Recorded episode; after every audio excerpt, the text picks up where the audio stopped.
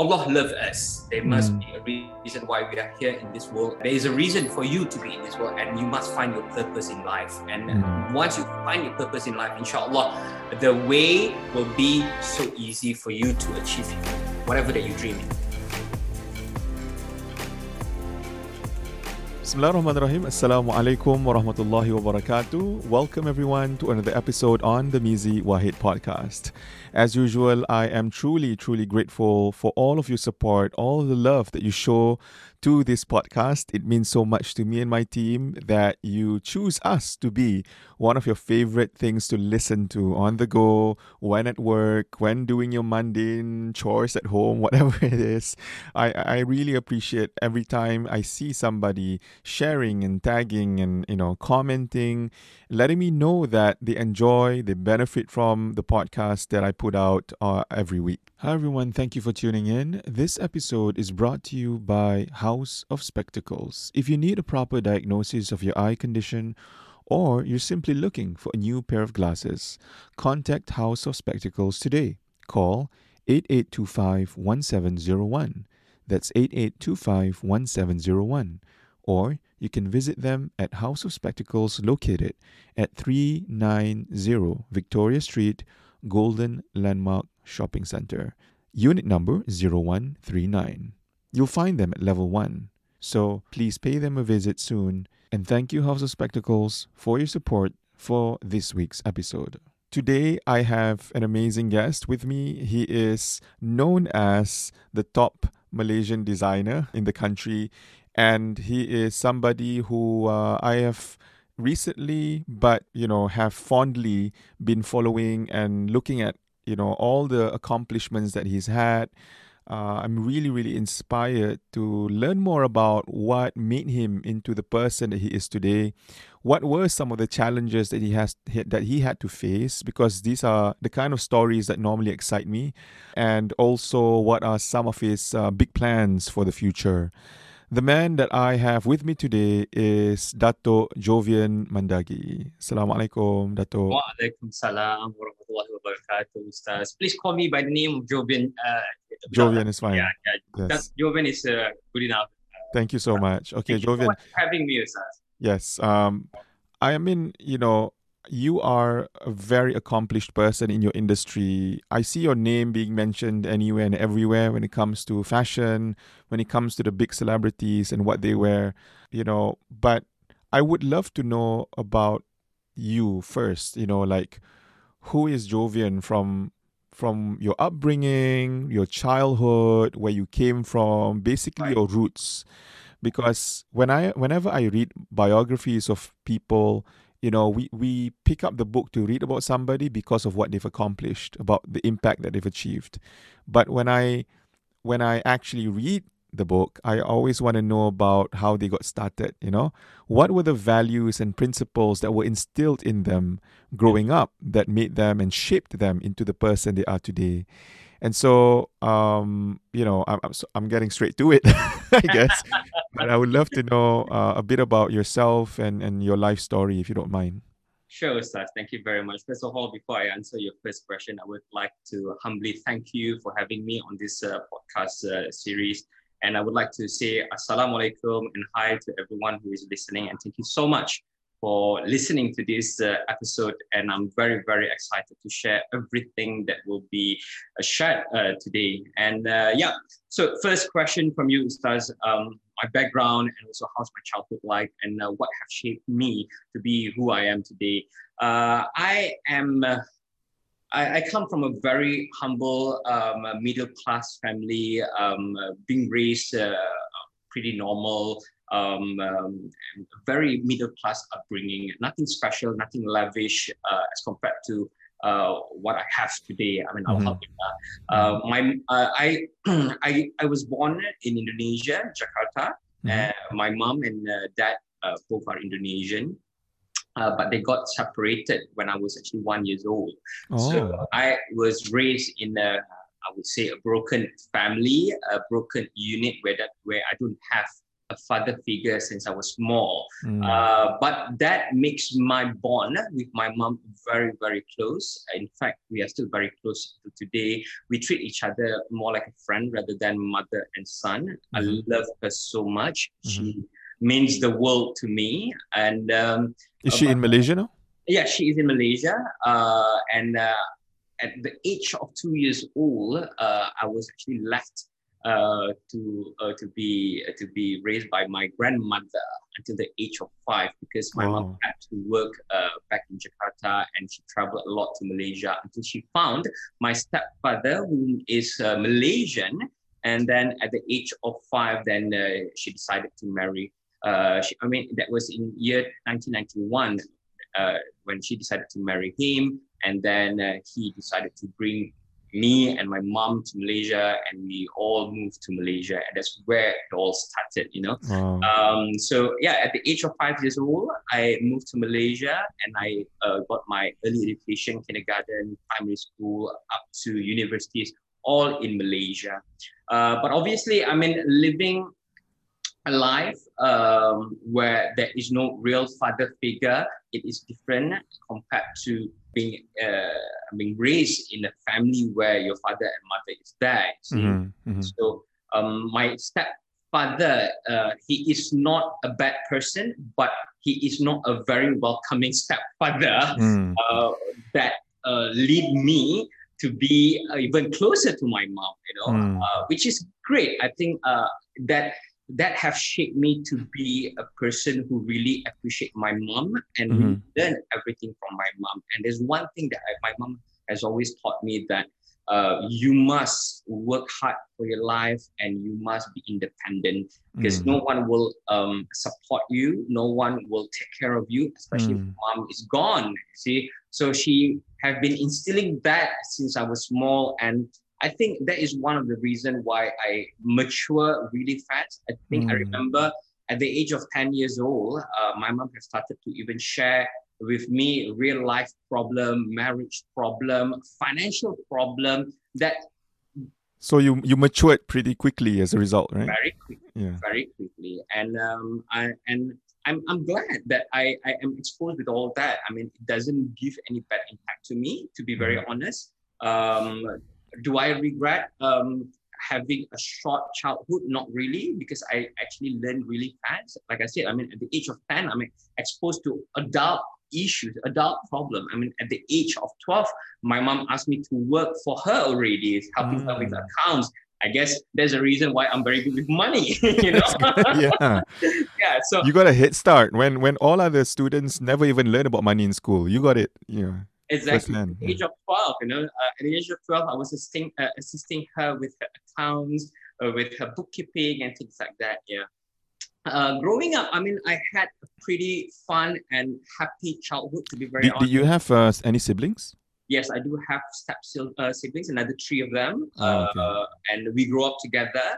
And um, the fact that, you see, so until the age of I can't remember year 2000 year 2000 so i was 14 years old that's when my mom also got divorced with my stepfather and that uh, eventually um, led me to have a, a, bigger role in the family where i had to become a father figure mm. towards my siblings my step siblings uh, because my mom is always busy working uh, she's a beautician by the way she's one mm. of hmm. the uh, very renowned and also famous beautician at her time, at her era.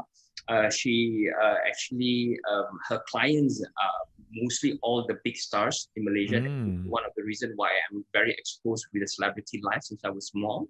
So yeah, at the age of 14, then I had to take a bigger responsibility in life where uh, mom and stepfather got divorced and I have to take care of my siblings. I had to cook for them when there's no maid. So I had to really uh, discipline them, make sure that they um, work on their homeworks, uh, manage their timing from school, tuition class, etc. Even at the age of 15, I had my first. You were like a parent. You were like I a parent. Am, I am a father in the family. I, I, I, even my mom even bought me a car when I was 15 years old. Illegal. Wow. I wow. illegally drove my siblings to school because Amazing. I had to take that responsibility. Mm. Um, no regrets. No regrets. I, I, I actually matured really fast. I took up a very um, heavy responsibility mm. since uh, early age.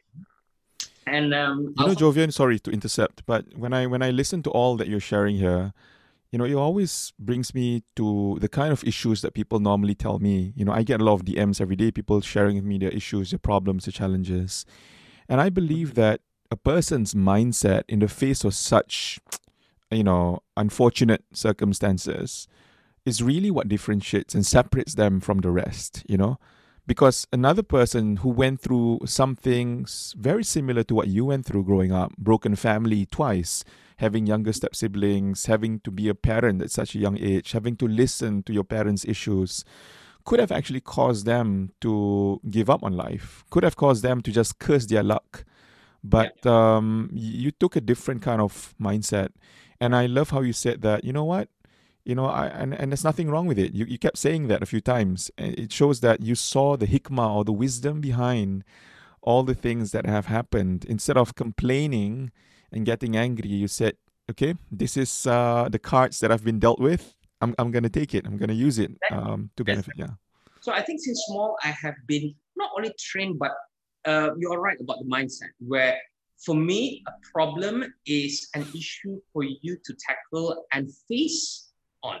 It's not something that you want to run away from. You see, so at the age of 10, for example, um, one of the biggest um, uh, one of the biggest uh, event that happened in my life was one night my mom wanted to actually kill herself because mm. she wanted to mm. give up uh, on life because uh, she had a bad marriage, uh, no one to support her, um, she was alone. And I was facing a mama who was breaking down and wanted to give up in life. And as a son, I think I had to be responsible and to be there to help her.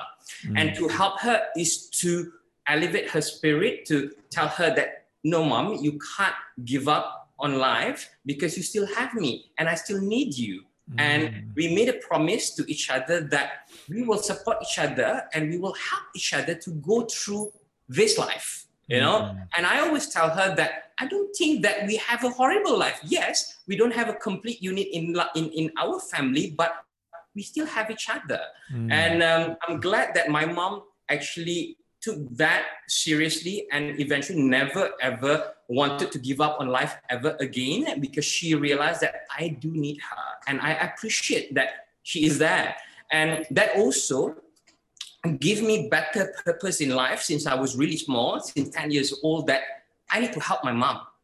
So my, my purpose in life since I was small is to help my mom, to help this family. And it's a responsibility that I take really seriously. Mm. mm. Yeah. That's a really beautiful story. Thank you for sharing that. Um, it must have been really hard as a young person seeing that the one person you really loved and cared for wanted to give up on everything. Yeah. But um, you know, I, I guess it took a lot as well at that moment for you to be strong for her, yeah. to be there for her, to support her emotionally, spiritually. Uh, but Alhamdulillah, you made it. You know, you made it, and and you know your mom must be really really proud uh, of everything that you've achieved so far. Alhamdulillah. Right, mashallah. One of the reason why I um, I am able to actually understand about all this and also willing to accept all the problems in life since I was small is the fact that my mom have been sharing about all the hardship in life since I was really, really small. Mm. And that makes me understand and uh, willing to accept it rather mm. than blaming life and blaming faith.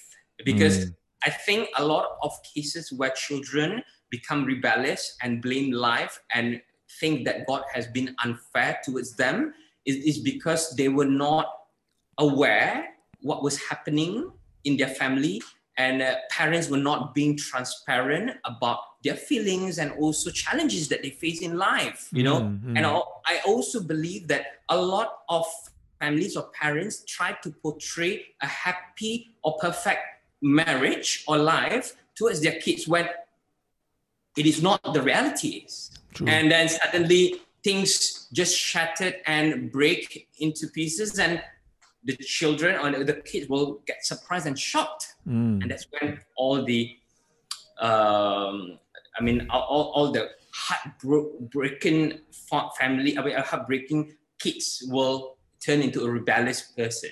That's true. That's true. I mean, yeah. we see this happening. A lot of the social issues today tends to start from there. Mm-hmm. Uh, when the family fails, um, so to speak, and then it just it's it's a vicious cycle. Then the children start to feel like okay this is life this is my luck you know i'm, I'm going to continue this whatever that my parents did to me whatever that pa- parents did not give me you know i'm just going to continue rebelling throughout yeah. life you know yeah. and it's yeah. really sad to be honest um so if you know that that's that's a really inspiring um journey i know it's very brief we don't have all day but thank you for sharing that um, if I may um, just move on now with the beginning of the Jovian Mandagie brand, right? Sure. How did you get start? How did you get inspired by it, and what made you want to start it? Um, and you know, what were some of the challenges in starting a business? Right. So while I'm in high school, um, I have been um, into, I mean, I, am very, very into uh, mathematics and physics, and I love anything to do with engineering, IT, and architecture. So after finishing SPM, I thought that architecture would be the uh, dream career for me. And then I told my mom, Mom, I want to be an architect. And uh, I enrolled myself to uh, my first university, which is Lim Kok Wing University. Um, I had two semesters on lim, uh, on architecture course, and then I realized that damn, I had enough of mathematics. I don't think I want to deal with mathematics anymore because it gets tougher and tougher. And I eventually realized that I don't have a life. I thought that university life should have been fun. Mm. And then at the point of time, at the age of, I was about 18 or 19, I, uh, while I was in, in, university, I was also doing a lot of modeling jobs. So a lot of my peers are also models and fashion designers. Mm.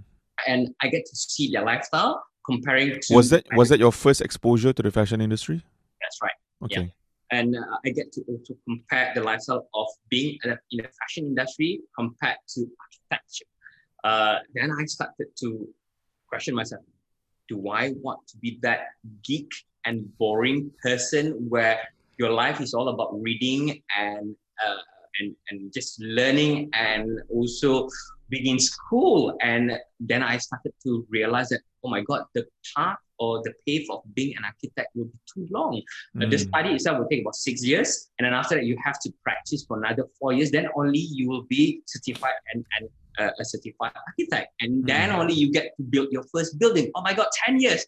I'm a very impatient person. I think I can wait, you know. Yeah. So I, I, I, I told myself maybe I should just try fashion because I look at all my fa- fashion designers and the career looks fun. It's so glamorous. It's mm. interesting. You get to meet a lot of friends, a, a lot of parties to attend to. Uh, so why not give it a try? Then I asked around and I, I get some advice from my fashion designer friend, and they told me that Joven, you know what? Fashion is so easy. It's all a matter of taste and mm. having to understand about fashion construction and that's it you know? So, so who were who were some of your earliest mentors or people you looked up to in fashion? So his name is saiful othman. He's one of the designers that was very famous and popular in the late uh, 90s uh, mm. early 2000 but he is now based in uh, london. So he's one of a good friend of mine who have taught me about fashion yeah? Mm-hmm. and then so after after having to be advised by some of our fashion designer friends then I went to my mom and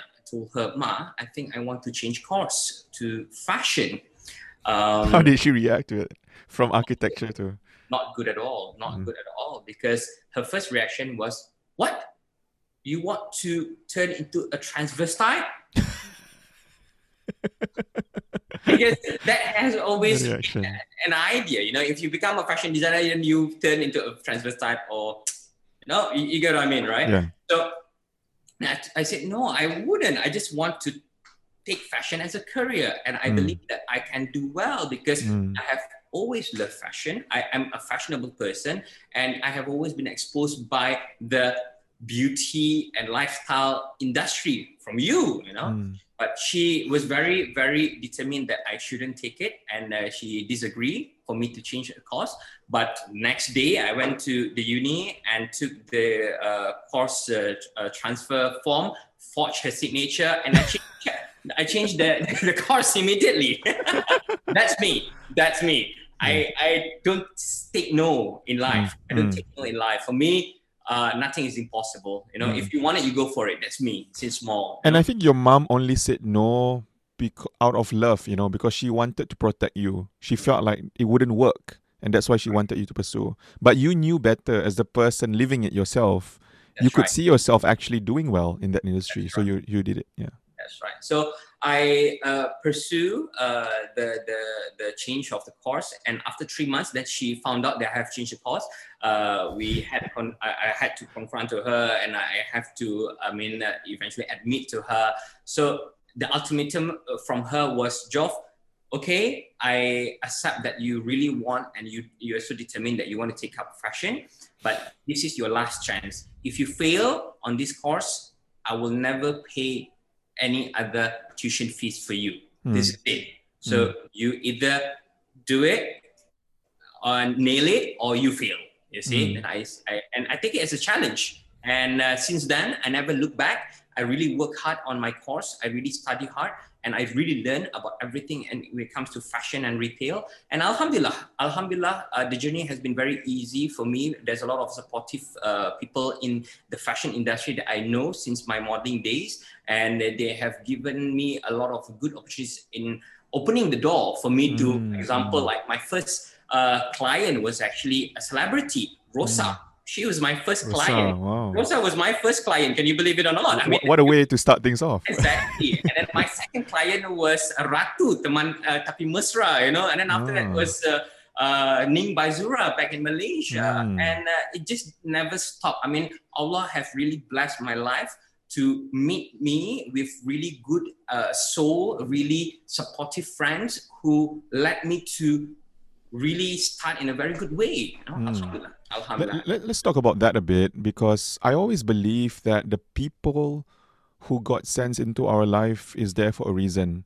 Sometimes it could be to test us, to test our patience, you know, sometimes to give us difficulty as per, you know, your history of growing up. Mm-hmm. But sometimes some people are sent to to present to us opportunities or to help us realize our true potential. That's right? right. Like people who actually believe in you say, Jovian, I think you can do it. I think you can make it. That's I want right. you to try to do something for this big name person, right? And you're like, maybe there's a part of you like a bit shaken. Are you sure? but then it's like you went with it.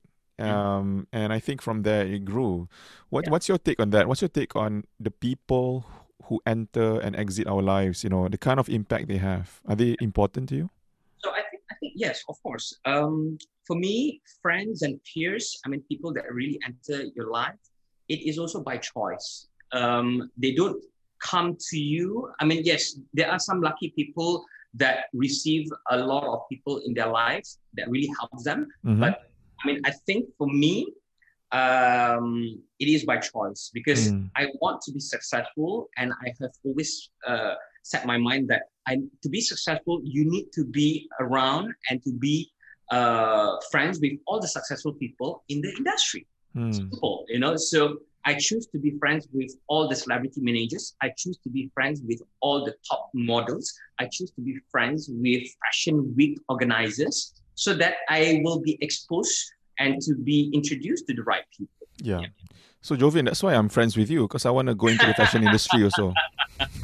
For sure, Ustaz. For sure. Just, you will be kidding. the most stylish Ustaz on earth. Okay. Oh, I, I, would definitely get you to design something for me, man. Definitely. Okay.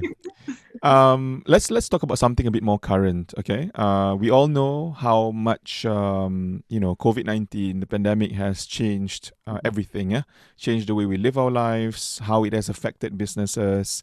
Just a quick one first. Um, did did your brand, your business get affected in a, in any way because of it?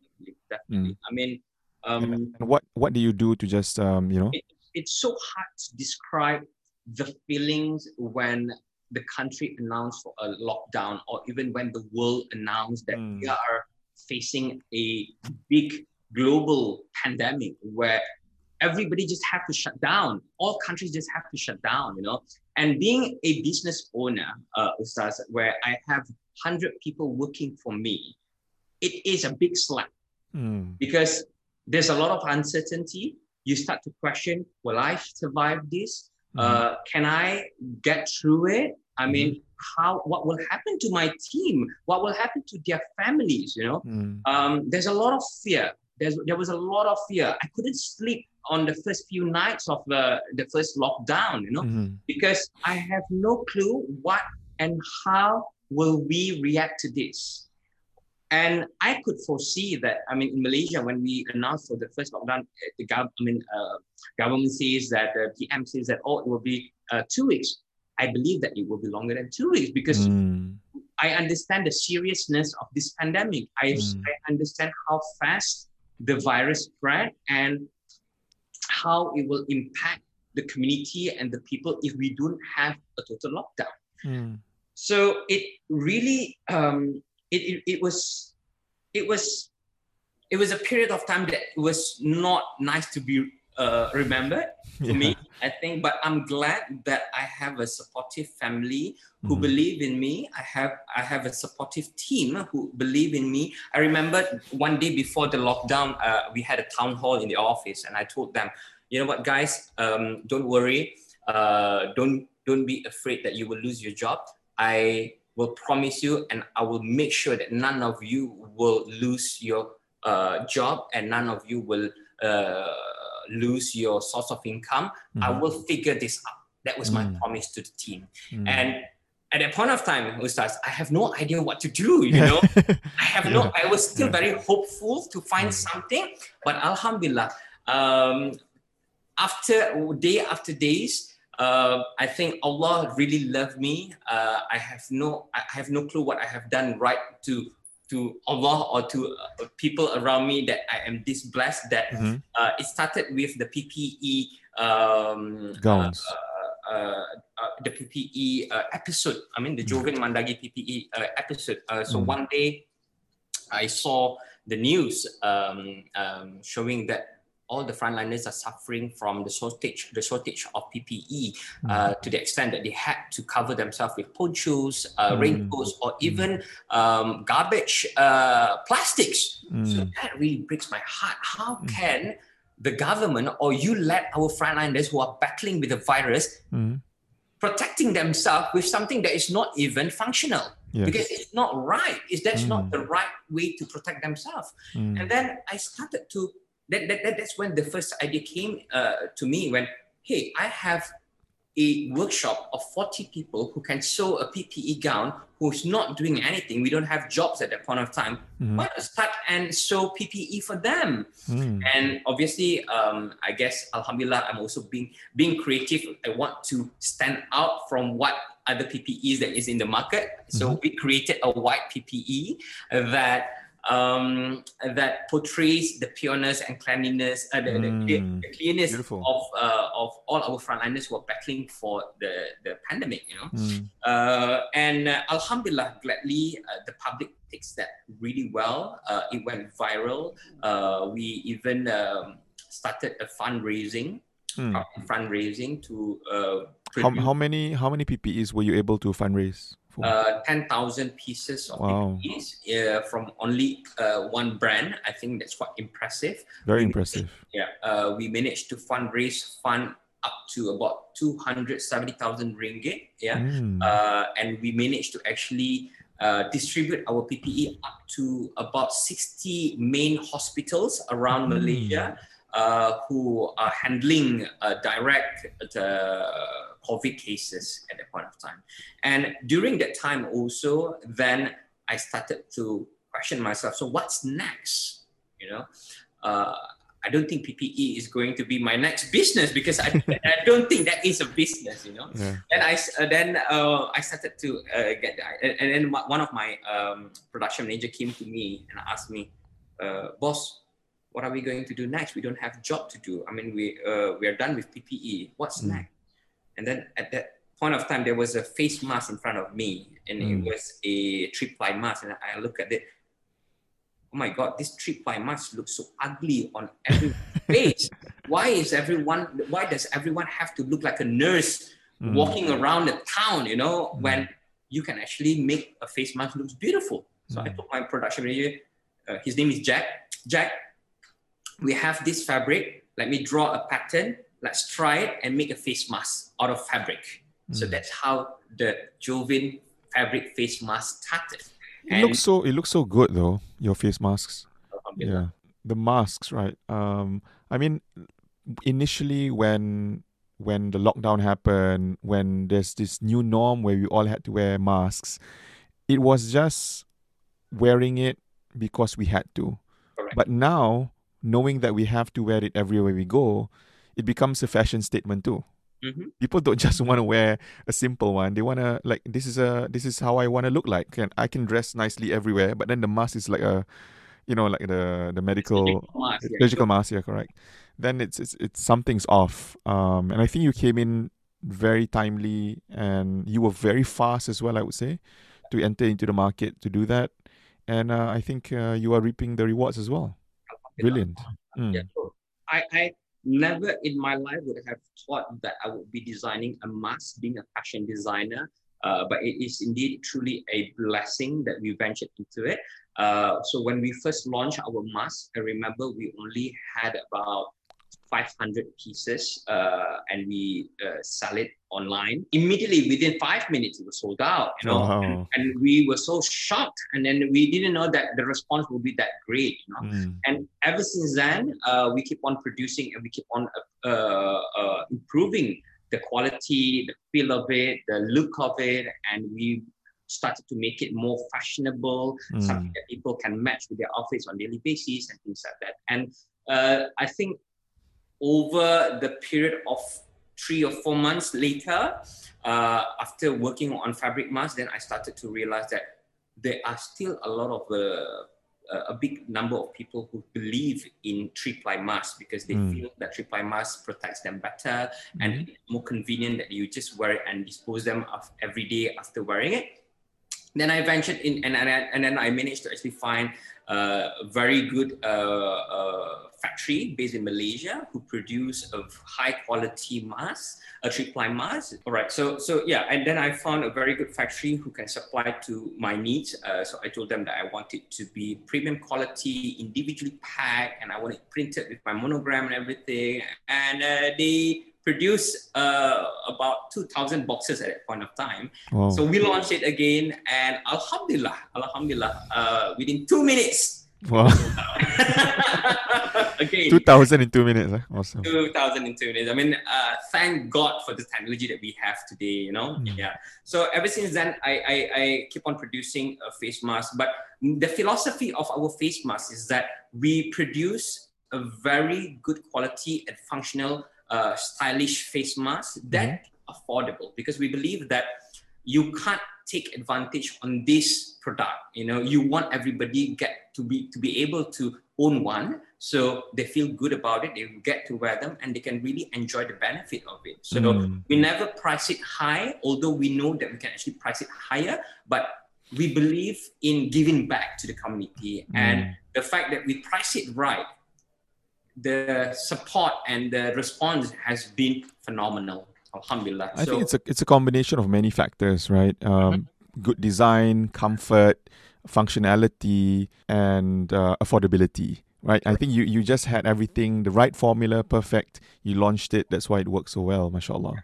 Well so done. to answer your question, how this pan- pandemic has treated us, I mean, as a business or as a brand, I always share this to my team of friends. Um, I think in any hardship or challenges, uh, especially this pandemic, it has closed a lot of businesses and opportunities. But for those who see the new opportunities, opportunities within this pandemic, you will gain something out of it. And mm. Alhamdulillah, I saw the opportunity and we gained something out of it.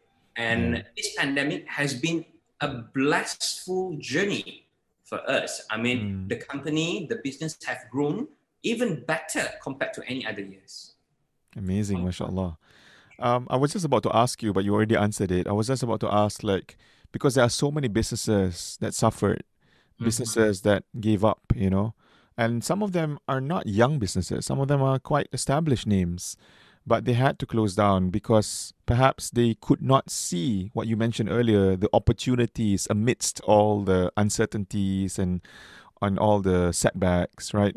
Uh, I totally agree with you. Like for me as well, I had to pivot the whole thing, move everything online.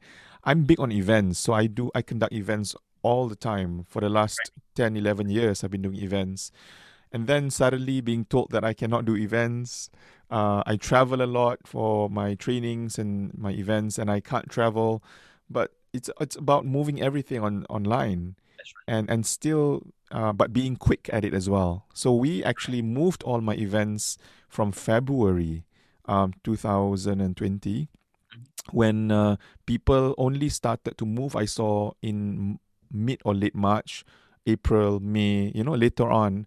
And so making that move early was very, very critical. And I agree with you. Now, now looking at this, since I've opened up more online programs, I have a more internationally diverse audience, which which would not have happened, right? Um, if I said no, never. I, I only do Singaporeans in Singapore, Malaysians in Malaysia, Bruneians in Brunei. If I if I did that, you know, it would it would still be very limiting. Um, so I'm I'm so thankful as well that my team was also very uh, adaptive uh, when when we had to change. I think I think the the the quality that we share in this uh, event is that we deal with problems with us, right? Mm-hmm. You don't run away from problems. I think a lot of people who have done mistakes in life uh, is those who run away from problems, who hide away from problems. See, we, I think in, in life, whether it is marriage, whether it is work, family, or anything, you just have to deal with your problems. Mm, right? For sure. When you deal 100%. with them, inshallah, there will be ways to get out of it, right? Mm. Very true. Okay, so um, Jovian, I know that when I when I interview someone like you, when people see your name popping up on my feed, um, they're gonna it's going to attract for sure a lot of um, fashion students because they look up to you. Your name is very well known in the region, and so my question would be on behalf of them, I suppose.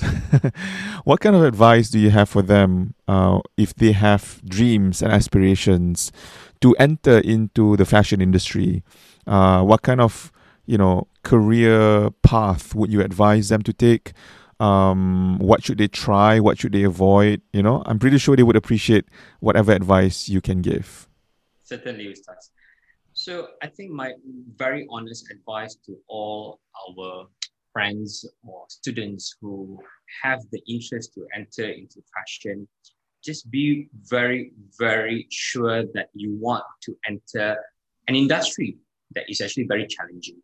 Um, I believe that all businesses are that they have their own challenges, but fashion, you need to be able to bear the emotional challenges, mental challenges, and also be able to cope with the change that fashion has. That is true when people say fashion move really fast. One day you're in, one day you're out.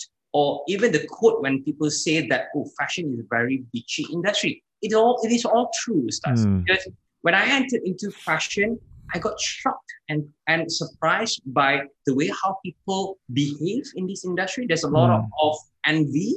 Mm-hmm. There's a lot of uh, unhealthy um, uh, competition, you know, which eventually um, made me want to just be alone and do my own business and not be friends with many designers because mm. it is rather toxic sometimes. Mm. Um, and the fact that you have to cope with the movement of fashion requires the, the, the trends are always changing yeah always changing it mm. requires a lot of hard work you need to cope with the movement you know you can't be comfortable. I think uh, it, it is different with F&B, for example. F&B, you just create one really champion menu and you can sell that menu for the next 10 years, but yeah. not fashion. Fashion move every six months. Today mm. you serve A, tomorrow you have to serve B, and the next day you have to serve C. You, you, so you have to be constantly creative. You all, you need to have this drive where you love to create new things every day. And mm. alhamdulillah, I love doing it. Mm. And that's what makes me feel very happy to be in fashion because I think that's my passion. I love creating new things every day, and I never complain about doing that. And I, I'm I, I think that excites me the most mm. to be in fashion. You are able to create beautiful things every single day, and there's no mm. limitation limitation to it. You know. Yeah. Um, so you enjoy the freedom to create. Yeah. Correct, and I think um, the the ability to create get to express to express your creativity and also your personality as a fashion designer uh, and that's the beauty of it yeah. but uh, my very honest uh, advice to any designers who wants to start uh, a fashion uh, career is that make sure that you do not expect that the life of a fashion designer is all about that glamorous lifestyle you know? I'm pretty sure that's the first impression a lot of people think yeah. Of course you know it's not about the red carpet it's about the behind the scene it's about the sleepless nights of creating a particular collection mm. getting ready for a, a fashion week or a fashion show you know? And uh, also dealing with customers is the most challenging part of it. you know customers are not easy. I mean like whether they pay you uh, a, hun- a thousand ringgit dollar dress or ten thousand ringgit dollars dress. The same. It's the same. Mm. And the effort and the the, the the the the effort and the hardship is just the same. All right, that's that's really amazing. Um, okay, I want to just ask you a bit about your family now. Your your your your your wife, mm-hmm. your beautiful family, your daughter uh, who I I normally see you post about her. yeah, so much. um, but what, yeah, what what is their role in everything that you do today? You know, the kind of support that they give, the kind of motivation that they uh, provide for you. Alhamdulillah, uh, since small, I have been very blessed where I am uh, surrounded by a very supportive family. Uh, my mom has always been very supportive to what I want to do in life. And uh, when I met my wife, um, she is a very supportive uh, person next to me who never limit my movement, who never had doubts in what I can do in life, and mm. who are always ready to support me whenever I am down or I am in need of someone to listen to my struggle in mm. work or life per se. You know, uh, Nina has always been my soulmate. Uh, she listens to me well. She support and uh, always believe in me, and I think that is the reason why. Uh, since I got married to her, things even get a lot better, bigger. In fact, mm-hmm. we grow even faster because she let me um, be who I am and also uh, let me achieve my dream. You know, mm. um, there is no envy because I do know that there are some couples who are envious of each other who eventually block each other's dreams. Yeah, you, you can go big but never bigger than me, that kind of thing. That's right, right? Yeah that happens. That happens. Right? I, I see that happening uh, in some of my friends' uh, marriage. Yeah? And Alhamdulillah, that doesn't that doesn't happen uh, between me and Nina. In fact, we always drive each other to make sure that we achieve bigger and greater in life, mm. uh, especially in our career. Uh, but one thing that I also uh, value is that understanding that my business is my business, your business is your business. I think that's a mm. healthy marriage. That's true. you that's true. want to involve marriage and business together and you mm. don't want to be sleeping on a bed with your business partner i that's think true. I think that's a fundamental. That's a very wise thing because I, I do sometimes ask. I, I have friends mm-hmm. where two business husband and wife the same business, and I wonder how they do it right. because you're gonna have uh, arguments in the office about some decisions, and then you have to go back home with your children, pretend that there was nothing happened. exactly. exactly. But yeah, I mean, some people apparently can do it. So yeah, and I also believe that in marriage, you need to have your own time, your your own space. Yes, yes. When you get that, uh, you will start to always have a constant missing feeling. You know, when you are always with each other, when would you create that missing feeling? You know, mm. right? So I think that's important. So that you, you still get your space even after marriage. Yeah. I'm curious. What what do you do to to chill, to take a break, to? Hmm. so um, to take a break, uh, Alhamdulillah, Ustaz, um, throughout my journey. I see your bicycle there at the back there. Yeah, my bicycle, bicycle. is now uh, is one of them. Uh, but one of one of it is that you see, I, I my life is pretty hectic to be very mm-hmm. honest. Uh, and Alhamdulillah, throughout my life, uh, throughout my journey in life, I found God uh, during my first umrah, and that's when I uh, started to like really pray and be a good Muslim. So one of the things that really chilled me is listening to Quran and listening mm. to uh, to be very honest, uh, and during during really tough days and challenging days, uh, just listening by listening to Al-Mulk or even Yasin really helps my soul and True. to calm me down. Soothes the soul. Soothes the soul. And uh, Salat has been helpful as well. I mean, mm-hmm. able to connect to God, Alhamdulillah, uh, that really helps. Uh, but a part of that, a part of that, um, of course, bicycles is one of them. Uh, I love, love being on the road. I love being on the saddle.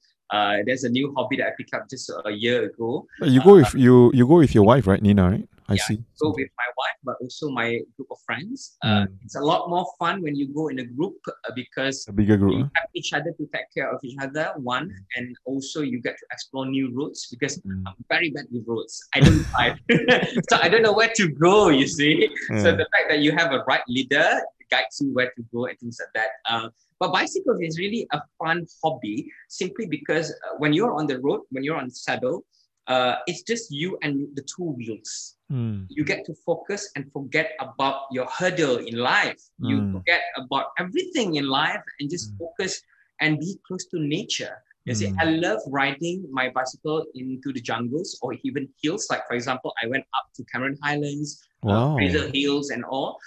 And those are really, I mean, of course, it is tough, but physically challenging and demanding. Yeah, mm. to the mind and soul, it was so beautiful. Mm. It was so beautiful. It was not even a torture. When when I when I told my friends, oh, I went up to Cameron, for them it was like torture. Why do you yourself? you know? For me, it's like, no, it's it's meditating. mm. Yeah. I mean, a lot of my friends are now into cycling as well, and they're saying, "Mizi, joma, jom, go." I don't know. I don't. I don't see myself doing that. I mean, I I jog though. I run, but I don't. I don't cycle. Maybe maybe at some point when somebody convinces me, uh, well enough. Uh, maybe maybe it's you. I don't know. oh, when the when when the border opens, I will make you come to KL and I will make you ride. Wow.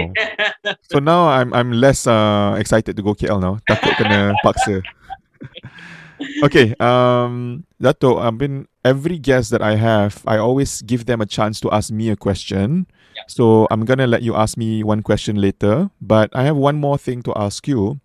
I saw that recently on your social media account. Correct me if I'm wrong. You you you wanted you you asked a lot of small businesses if they need help um, to promote or need help in any way or any form, and I saw that the response was you know overwhelming. Right? so many of them clearly you needed help um, and you very generously you know gave your time and tried to respond to each and every one and and that's beautiful. Um, what are your plans for this? Do you have any specific plans for this to help more smaller businesses?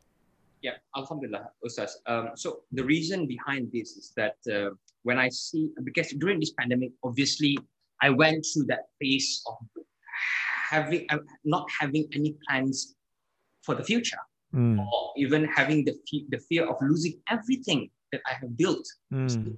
And Alhamdulillah, I was not affected because I managed to pivot my my direction of business and get out of it, you know. But I know there are a lot of businesses or families or even people, entrepreneurs who become the victim of pandemic and they are suffering. They are suffering. They have lost their job. They have lost their businesses. Mm. They have lost their savings. And with my experience, with my knowledge, and also with my expertise, I believe that I can help them.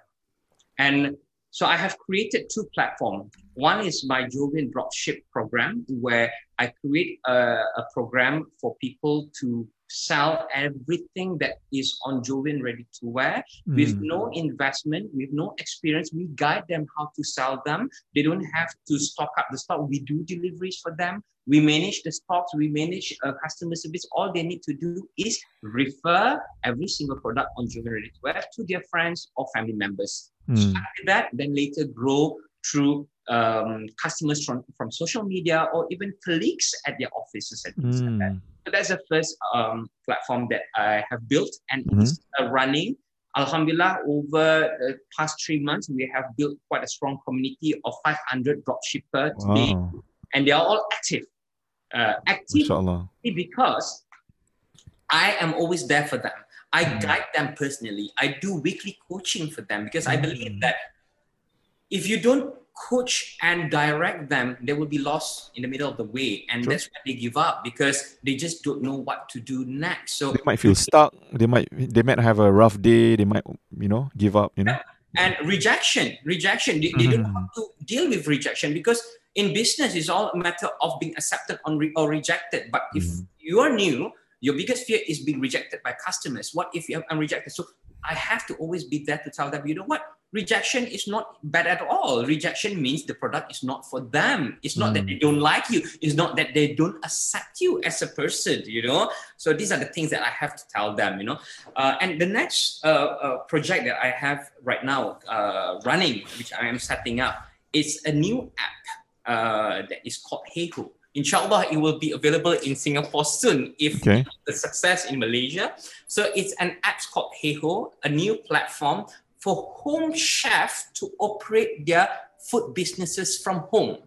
So it's something Mm. like Grab Food, Mhm. but this is dedicated to all our home chef because Mm. I realized that I have a lot of friends, Ustaz, who run uh, food businesses from home, Mhm. and it is truly a hurdle to operate from home with no support, where they have to accept every single orders through WhatsApp. And you know, it takes up so much time to even accept one order, sometimes 30 Mm. minutes. You know, Mm. because they, there's so many queries, Yeah. you need to get the, the information, etc. And then on top of that, you need to handle your grocery shopping. You need to cook or bake them yourself. You need to pack it yourself. And then the worst part is, Ustaz, you need to manage your delivery yourself. Mm. You need to call So are you saying that Heyho will handle all of that? everything, Facilitate? Wow. everything. You know, see? Dato, I, I, I'm I'm starting a business that is close to that. Probably just one aspect of that. I would love to know more about Heyho. Definitely, for sure. Definitely. Yeah. So we will launch Heyho dedicated to all home chef, existing home chef, as well as those housewife or anybody who have lost their job and sitting down at home not knowing what to do. Mm. I'm giving this platform to tell them, you know what, guys, you lost your job, you lost your businesses, you have nothing else to do now in life, but you do have kitchen at home create a menu, be on Heyho, you can start a business with just one single grocery shop. Simple. Mm. So the idea is Heyho get you to monetize your kitchen at home. Mm. Simple. Amazing. I love this idea. It's disrupting. it's disruptive as a as a business idea, but it's also extremely helpful um, to give new hope to a lot of individuals and families who have been hit very badly because of the pandemic. But I, I also sense that you know spe- specifically home cooks and home bakers because you you you yourself love to cook, right? Exactly. Exactly.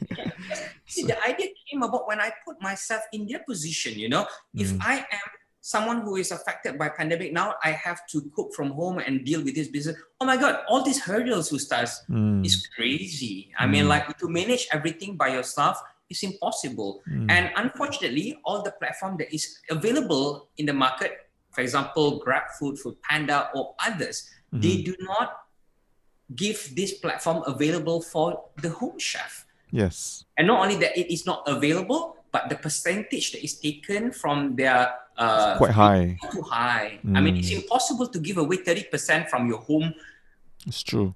food-based business. That's basically all of your margin and more sometimes. exactly, exactly. Yeah. yeah. yeah. okay, I'm looking forward my- to that. I can't I can't wait. Project, yeah, Yeah. to be launched this Ramadan. So, inshallah, um, Exciting. the idea is to help people. I hope that Yeah. Allah will help this venture as well. Inshallah. Exciting times, inshallah. I pray for the success. Okay. Uh, Jovian, I mean, uh, had a very wonderful chat with you. But as I mentioned earlier, if you have anything you want to ask me for a change.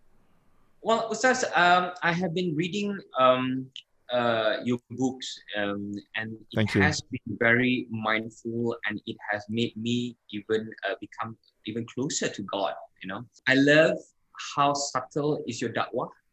I love how um, you make um, people believe that there's hope at the end of the junction, even Mhm. how hard your life is. Mhm. But I do want to, I do want you to share how do we get to connect with God even better? And also, how do you want? I mean, because you see, Alhamdulillah, I believe that's God. I believe Allah is always there for me. But Mhm. I do have a lot of friends or even family who have lost their faith towards God. Mm. How do we regain that? Maybe you can share that. I'm sure a lot of our listeners would want to hear that from you. Although it has been written in your books, but hearing straight from you would be very nice. Thank you. Thank you so much, Dato, for that question. Yeah, it is. It is um, definitely, first of all, it's a challenging question, but it is a problem, a niggling problem for so many people. Um, sometimes not so much for themselves, but for their loved ones. And it actually hurts a lot. It hurts when the people you love are not as close to the religion as you would want to see them. Uh, and we know that even our Prophet, peace be upon him, experienced this pain himself when his dearest uncle, you know, you know, just now when I heard you said that, oh, your mom had to work, your grandmother to take care of you, reminded me of the Prophet, peace be upon him, too. Like the mom left him, then the grandfather took care of him, you know, like similar um, circumstances and challenges. Well, um, when the Prophet experienced the pain, um, he experienced it, but he never gave up trying, right? So I believe the first thing is you must never give up on your family, even though they may give up on God, even though they may give up on religion, even though they may give up on you. Like if you really love them, you would never give up on them. And there's so many ways for you to continue to keep them close. And one of them is to actually um, to to talk to them constantly, to check on them regularly and to not always you know sometimes some people i see the strategy is quite it's, it's not very well thought through meaning every time they meet this loved one they will always start to berdakwah you know? Uh, like give a religious lecture to them. And that's not going to work because they're going to be turned off by you because they're like oh no. Jovian again. Mesti dia nak ceramah kat aku. Aku lah kan? Like it's not to be that way. So you need to be smarter. You need to be a bit more um, strategic in your approach. Sometimes you need to be subtle, uh, and and use a lot of mercy. You know, we underestimate the power of sometimes just using love as a method of um, inviting someone to to get to know God even more, because ultimately that is the most prominent qualities of Allah. You know, every single time we read the Quran, every single time we begin an act, we always say Bismillah Rahman Rahim, in the name of God, the most loving, the most merciful. And yet, when we want to invite people to the religion to get to be to be more spiritual, we use force. We are very harsh. We are very judgmental. We're very, you know, we use criticism, and it doesn't it doesn't connect. You know, it doesn't like how are you trying to bring someone towards something that is all loving, but you use a very forceful uh, method um, to bring them there. And and even in the Quran, Allah says, um, "Fabima rahmatin min Allahi lintalahum." And by the it is by the mercy of God that you were able to be gentle towards them, O Muhammad. You know, walau kunta fazzan ghaliz al-qalbi lanfaddu min hawlik. And if you had been harsh towards them, then surely they would have run away from you. And so people sometimes underestimate the power of being gentle, being I kind totally agree with you. Being loving yes. Um and that is missing sometimes. Yeah lah, i mean the ones who are already in faith very much into the faith they like the you know all hellfire and brimstone kind of lecture as a reminder as a wake up call. But there's so many others out there who are nowhere near the faith and we need a different plan for them. We need a different way for them. And one last thing Jovian is that we must never stop praying for them one thing that people underestimate is the power of a simple prayer. Nothing too complicated, no, you know, um, big words in your prayer. Just simple. In It's your niyat. It's a niyat. Yeah. is the niyat, is the sincerity of the dua, saying, Oh Allah, my family members are not yet close to you, but I I pray with full faith and with high hopes that you will bring them and guide them closer to you one day. And Jovian, I, I, I can vouch for the fact that I have made such a prayer before when I was younger for some of my loved ones, and they are now all, all of them, mashallah, are now very much close to the religion. They have made their hijrah, they have transformed. I'm not saying that it's because of my dua, but I'm saying that because I never gave up on them, you know, and and and continue to believe that God is good. Can uh, if you're sincere, He will always help you. Inshallah. Alhamdulillah. Thank you very much. Ustaz. No worries. Thank you so much for your question. Thank you so much for your time. I truly appreciate it. I learned so much from you, and I really cannot wait to see you. Um, I will pretend that I'm injured so I don't have to ride a bicycle with you.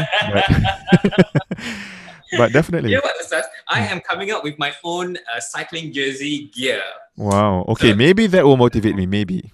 So you will be the first Ustaz to be on the cycling gear. How cool is that? Can, can. Okay. Okay. Now I, be, I have a bit of incentive, lah. huh? I'll, I'll probably think about You it. you want to be fashionable, right? Yes, That yes. That would be a good start.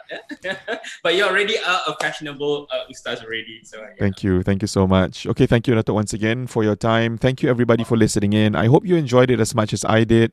And I hope you learned and took down some notes uh, from his life story, from his tips and advice in the fashion industry, in business.